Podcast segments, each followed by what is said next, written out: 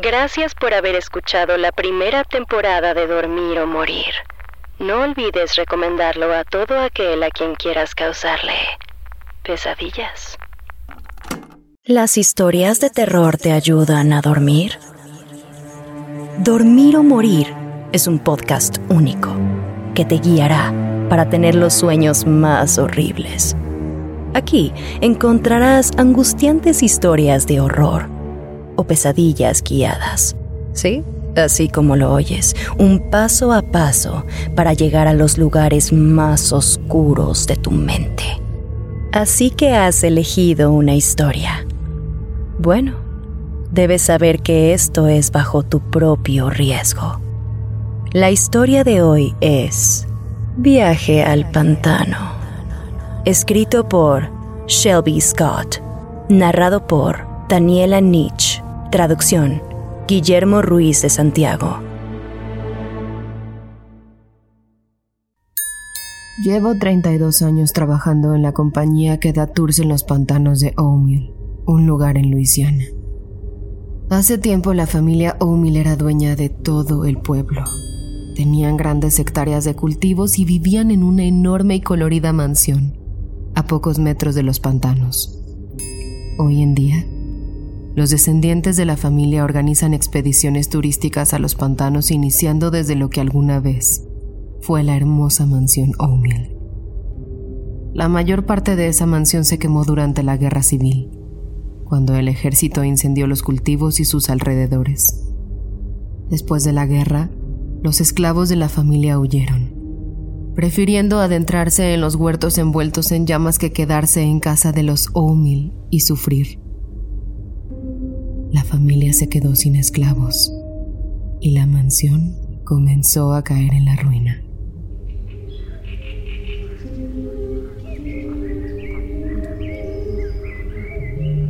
Según la historia, no solo fue el trato cruel de la familia O'Mill, sino la propia tierra lo que ahuyentó a los esclavos. Ellos afirmaban que algo maligno acechaba en las aguas, algo que robaba a sus hijos por la noche y que traía enfermedades a los adultos. Ahora estamos bastante seguros de que eran los caimanes los que se llevaban a los niños, probablemente mientras jugaban en la orilla del agua. Y probablemente eran los mosquitos quienes eran los portadores de las enfermedades. A veces me siento mal por trabajar aquí, sabiendo lo que pasó en esta tierra. Creo que los descendientes de la familia O'Mill sienten lo mismo. El último tataranieto de la familia vive ahora en Mississippi y solo viene una vez al año y se va tan rápido como puede. William O'Neill VI me confesó una vez en uno de sus breves viajes. Te diré una cosa, desde que tengo uso de razón siento que este lugar no me quiere aquí. Tengo una sensación espeluznante en la piel. Por eso es que firmo cualquier documento que haya que firmar y luego me voy. No puedo evitarlo. Este maldito lugar debe estar embrujado o algo así. ¿Has visto algún fantasma aquí, Jesse? No, ninguno, respondí. Se rió nerviosamente y salió por la puerta hacia su coche. Yo realmente creo que el único fantasma que lo persigue es el de la culpa. Al fin y al cabo nos dieron instrucciones de no mencionar las atrocidades que sus antepasados cometieron mientras vivían aquí. Como si la familia quisiera ocultar su pasado oscuro ignorando los hechos. No nos permitían hablar de aquellos que pulieron los suelos o quien cosía los vestidos y de la sangre que derramaban para hacerlo. Una tarde, especialmente calurosa de junio me senté a rellenar informes de gastos en una de las oficinas dentro de la mansión. Lo único que estaba dentro era un escritorio barato y sillas de madera que amenazaban con romperse en cualquier momento. El aire acondicionado apenas si podía con el calor y la humedad. El sudor me resbalaba por el cuello y el habitual olor a casa vieja se volvía casi putrefacto. Decidí tomar un descanso para tomar un poco de aire en el muelle. Aquel olor era demasiado desagradable como para respirarlo mucho tiempo.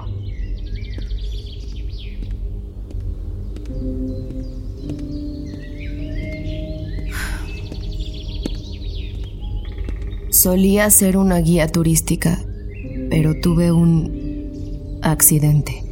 No importa. Ya no doy recorridos a turistas, solo me encargo de la oficina. Caminé hasta el muelle y me di cuenta de que uno de nuestros barcos turísticos aún no había regresado. Era tarde para que una excursión estuviera todavía fuera. Y Cheryl, la señora que reserva las excursiones, ya se había ido a casa. Nunca se iba antes de que todas las excursiones estuvieran de vuelta. La vieja ermitaña nunca dejaba pasar la oportunidad de soltar su discurso de que pronto habrá un nuevo amanecer para este pueblo. Decidí ir a la tienda de regalos. Se vendían cabezas de caimán bebé cubiertas de barniz, dientes de caimán, especias y otros artefactos inútiles. También había un pequeño libro sobre la historia de la mansión. No lo había leído nunca. Seguro había sido escrito por algún descendiente de la familia. Detrás de la caja registradora estaba una radio que utilizábamos para comunicarnos con los barcos turísticos. Descolgué el receptor. Barco 3. ¿Cuál es tu ubicación? Alguien había entrado. Una joven de pelo negro rizado estaba de espaldas a mí. Colgué el auricular. Buenas tardes. ¿Acabas de volver de la visita? No, respondió. Rodé el mostrador para acercarme a ella. Señora. Entonces vi que estaba empapada. Dios mío. Otra vez tú. No, no, no, no, no, no. Pensé.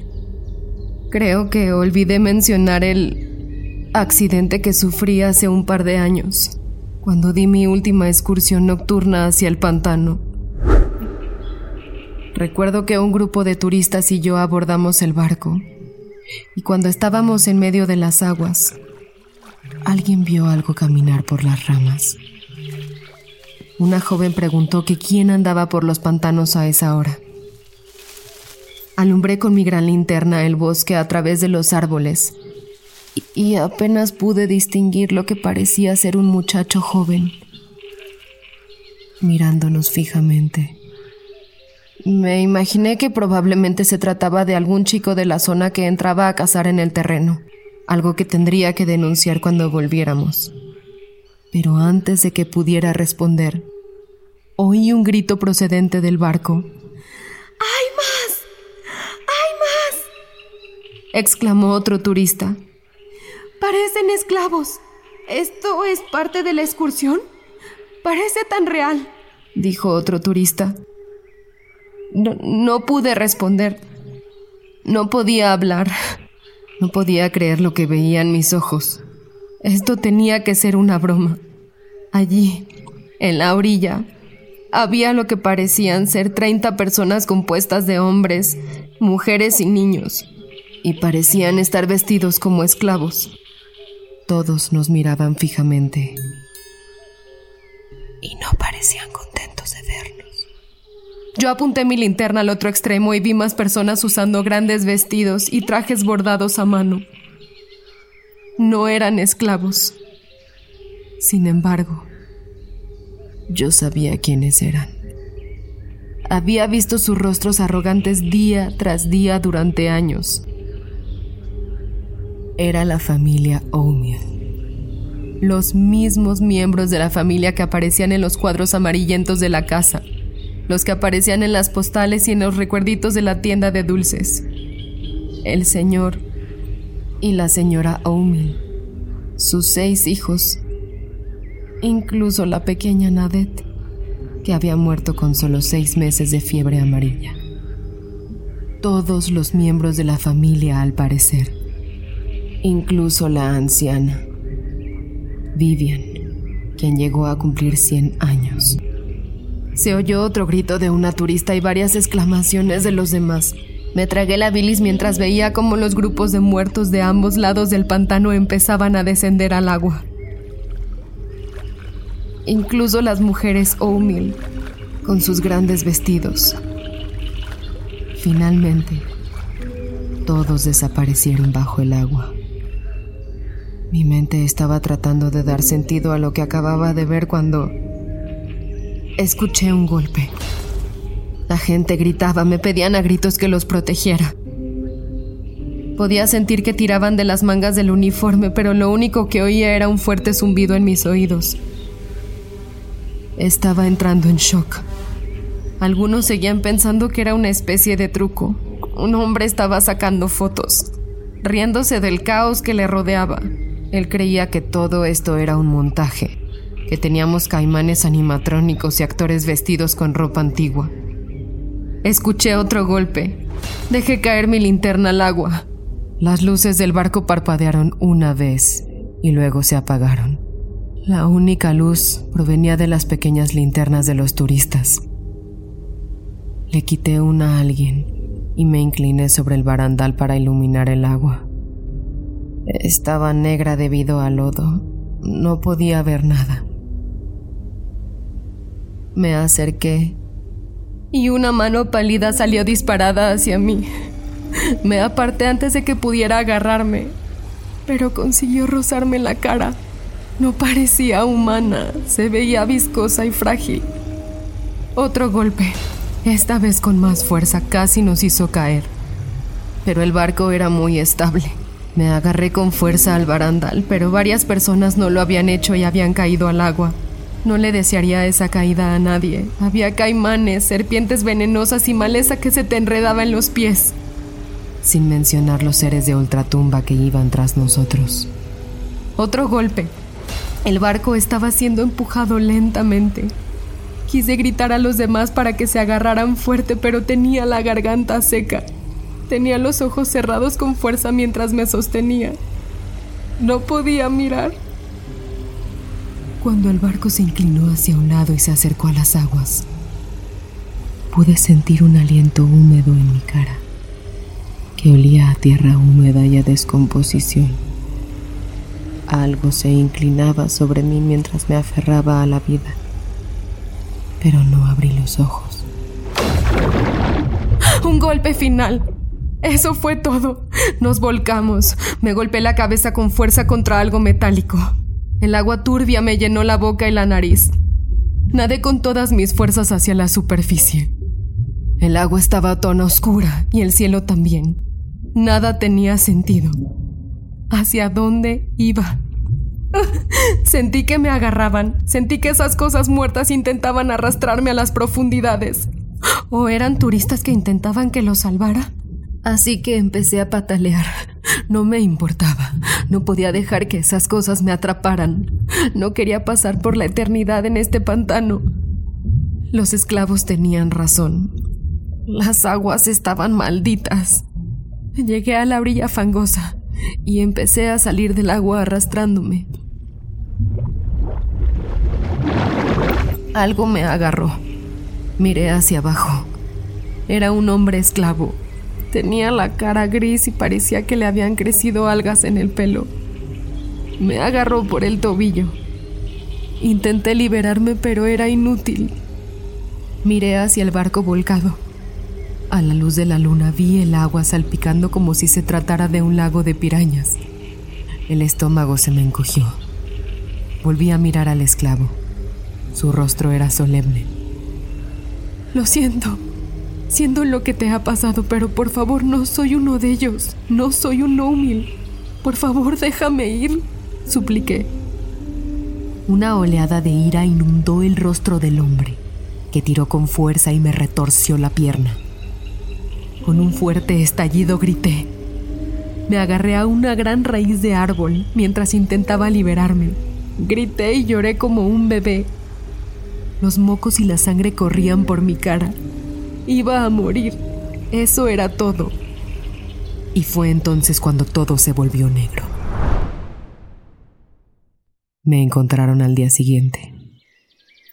Habían enviado un equipo de rescate desde la noche anterior. Tardaron tanto en encontrarme porque estaba cubierto de barro. Nunca encontraron a nadie más. No pude explicar lo que había pasado. Cuando lo intenté, atribuyeron mis locuras a mi lesión en la cabeza y al estrés postraumático. Llegaron a la conclusión de que el accidente fue el resultado de algún tipo de desastre natural.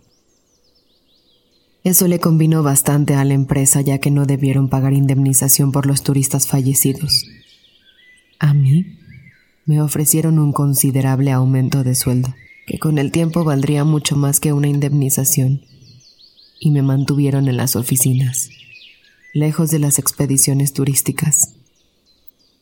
No pude negarme.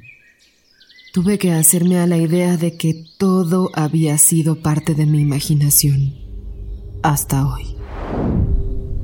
Me sentí como si acabara de tragarme una enorme píldora sin agua. Me encontraba enfrentándome de nuevo con un ser de ultratumba. Pude reconocer su piel grisácea putrefacta, el agua sucia goteaba de su pelo y de su ropa. ¿Qué quieres de mí? Era más una súplica que una pregunta. Se quedó con la mirada perdida, pero levantó la mano y señaló al pantano. No puedo hacer nada para ayudar a esa gente. Llamaré a la policía. Tomé el teléfono cuando oí un extraño gorgoteo procedente de la mujer. Sus labios se separaron y agua negra y lodo salieron burbujeando de su boca, seguido de un grito gutural. Yo salí lo más rápido que pude. Me abrí paso hacia los muelles, sacando un juego de llaves de mi bolsillo. Me subí al bote uno y lo puse en marcha. Era casi el atardecer. Me dirigí río abajo. Viajaba tan rápido como el motor del barco me lo permitía. Levanté el auricular y volví a llamar a la embarcación perdida. Embarcación 3, ¿cuál es tu ubicación? Estoy en camino para brindar ayuda. No hubo respuesta. Ya empezaba a oscurecer. Encendí las luces del barco, incluyendo un gran foco que podía controlar desde el timón. Barco 3, ¿cuál es su ubicación? Entonces recibí una respuesta. ¿Hola? ¿Hola? Sí, hola. Estoy aquí. Barco 3, ¿cuál es su ubicación? Grité en el auricular. No lo sé. Soy una pasajera. El conductor nos dejó. Dijo que iba a buscar ayuda. Gracias al cielo que vienes en camino. Señora, ¿podría describirme su ubicación? ¿Hay algo a su alrededor que pueda usar como punto de referencia? Estamos frente a un viejo edificio. Por favor, dese prisa. Pasando mucho frío y ya está muy oscuro. Sí, señora. Allá voy, respondí. Me dirigí hacia el viejo edificio. Mientras me limpiaba el sudor de la frente, caí en la cuenta. La mujer de la radio dijo que tenían frío. ¿Frío? Estábamos en junio en Luisiana. Esta noche no hacía nada de frío. El aire seguía siendo pegajoso y espeso por el calor y la humedad decidí llamar por la radio de nuevo. Señora, ¿sigue ahí?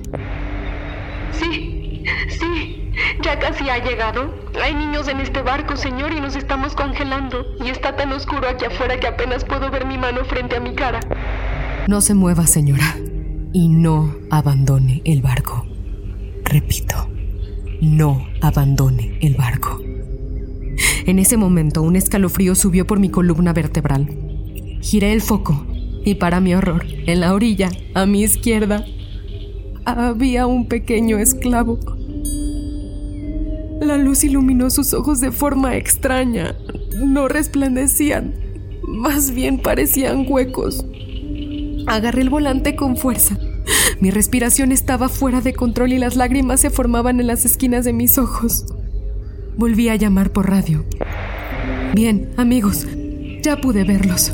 Voy a apagar las luces de mi barco. No se alarmen, confíen en mí. Ahora voy a detenerme junto a su barco. Tan pronto como lo haga, pondré una tabla y todos ustedes tienen que subir a mi embarcación rápida y tranquilamente. ¿Entendido? Los turistas afirmaron. No podía arriesgarme a que vieran esas cosas. La oscuridad era nuestra mejor protección. Si llegaban a ver a una mujer cubierta de algas, con los ojos negros y un enorme vestido, el pánico se apoderaría de ellos. Su barco estaba en el mismo lugar donde sucedió el accidente tiempo atrás. Al acercarme, apagué el motor. Todo estaba oscuro, muy oscuro y frío. Era como entrar a un congelador. Estaba lleno de niebla. Aunque no podía ver con claridad, podía sentir la presencia de aquellos seres de ultratumba rodeándonos. Me detuve junto al barco 3. Gracias al cielo, exclamó un hombre mayor. Siguieron murmullos alegres del resto, pero los callé de inmediato. ¡Shh! Silencio. Ya habrá tiempo para celebrar más tarde. Voy a bajar este tablón. Uno a uno necesito que lo crucen. Sean rápidos, pero por favor, por lo que más quieran, no caigan al agua. Señor, no vemos nada. ¿No podemos tener un poco de luz para cruzar? dijo una voz de mujer. Voy a apuntar con una linterna a la tabla, pero tengan cuidado. Yo estaré para ayudarlos. Tomen mi mano si necesitan ayuda. Uno a uno les ayudé a cruzar. La última era una mujer mayor que se tambaleaba un poco, así que la agarré del codo y la guié. Se detuvo y me miró con cara de curiosidad. Gracias por salvarnos. Justo en ese momento se produjo un fuerte revuelo. Una mujer comenzó a gritar. Su hijo pequeño se había quedado en el barco 3. Sin pensarlo, giré mi luz hacia esa dirección. Al instante, escuché ese zumbido familiar en mis oídos. Mi cabeza se negaba a creer lo que mis ojos veían. El niño estaba rodeado por tres figuras, tres seres de ultratumba. En el centro estaba la señora Omin, con sus manos apoyadas suavemente en el hombro del chico. Su pelo tenía algas enredadas en él. Las puntas de sus dedos eran solo hueso, pero en cierto modo seguía siendo tan llamativa como en su retrato, con la excepción de sus ojos azules ahora estaban huecos. A la izquierda había un hombre esclavo. Le faltaban la nariz y el labio superior, dejando al descubierto los dientes y la cavidad nasal. Sus ropas andrajosas colgaban sin firmeza sobre su cuerpo demacrado y tenían cadenas alrededor de sus muñecas. A la derecha había otro esclavo, o lo que quedaba de él. La piel de su rostro había desaparecido al igual que sus dos ojos. Largas mechas de pelo negro se aferraban a los trozos de cuero cabelludo que quedaban en su cráneo. Antes de que pudiera reaccionar, ella habló. Te estábamos esperando, Jessie. Sabíamos que no podías estar lejos para siempre. Su voz era el sonido de mil voces, todas hablando al unísono. Solo deja ir al niño. Puedes tenerme, solo déjalo ir. Lo siento, Jessie. Ahora el niño nos pertenece. ¿Pertenece a quién? Solo déjalo ir. Puedes tenerme a mí, déjalo ir. Pero Jessie, ya eres nuestra. Podrías haberte ido, pero te quedaste. Te quedaste con nosotros. Me quedé por el dinero, no por ti. Tú mataste a toda esta gente. Esta tierra podría ser grande de nuevo, Jesse. Solo necesitamos tu ayuda.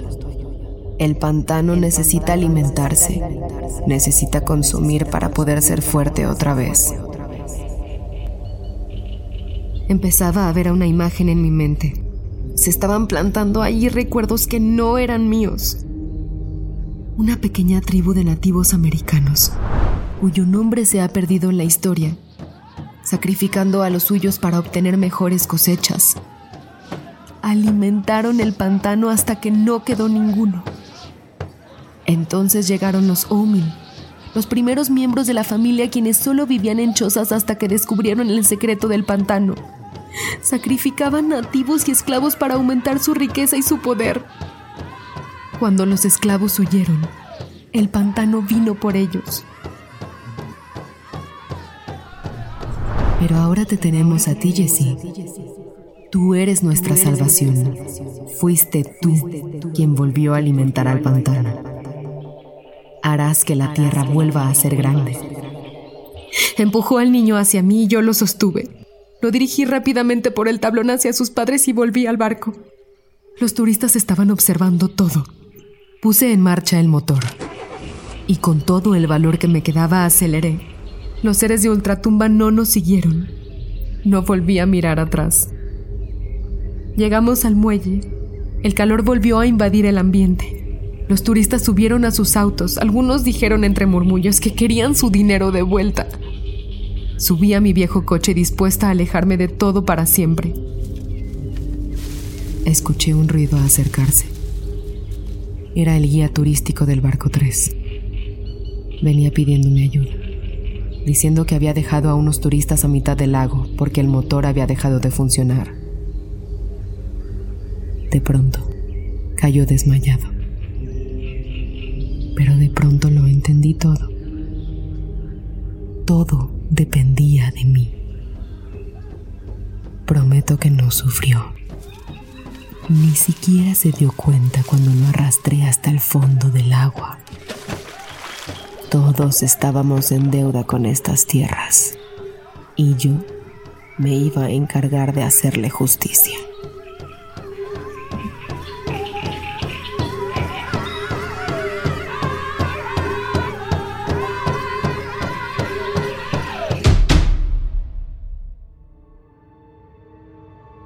Dormir o Morir es la adaptación en español del podcast Scare You to Sleep, creado y escrito por Shelby Scott. Este podcast es producido por Guillermo Ruiz de Santiago, narrado por Ginette Zavala, Daniela Nietzsche, Fernanda Carrasco, diseño de arte Alex Villalobos. Suscríbete y recomiéndalo a quien quieras causarle pesadillas.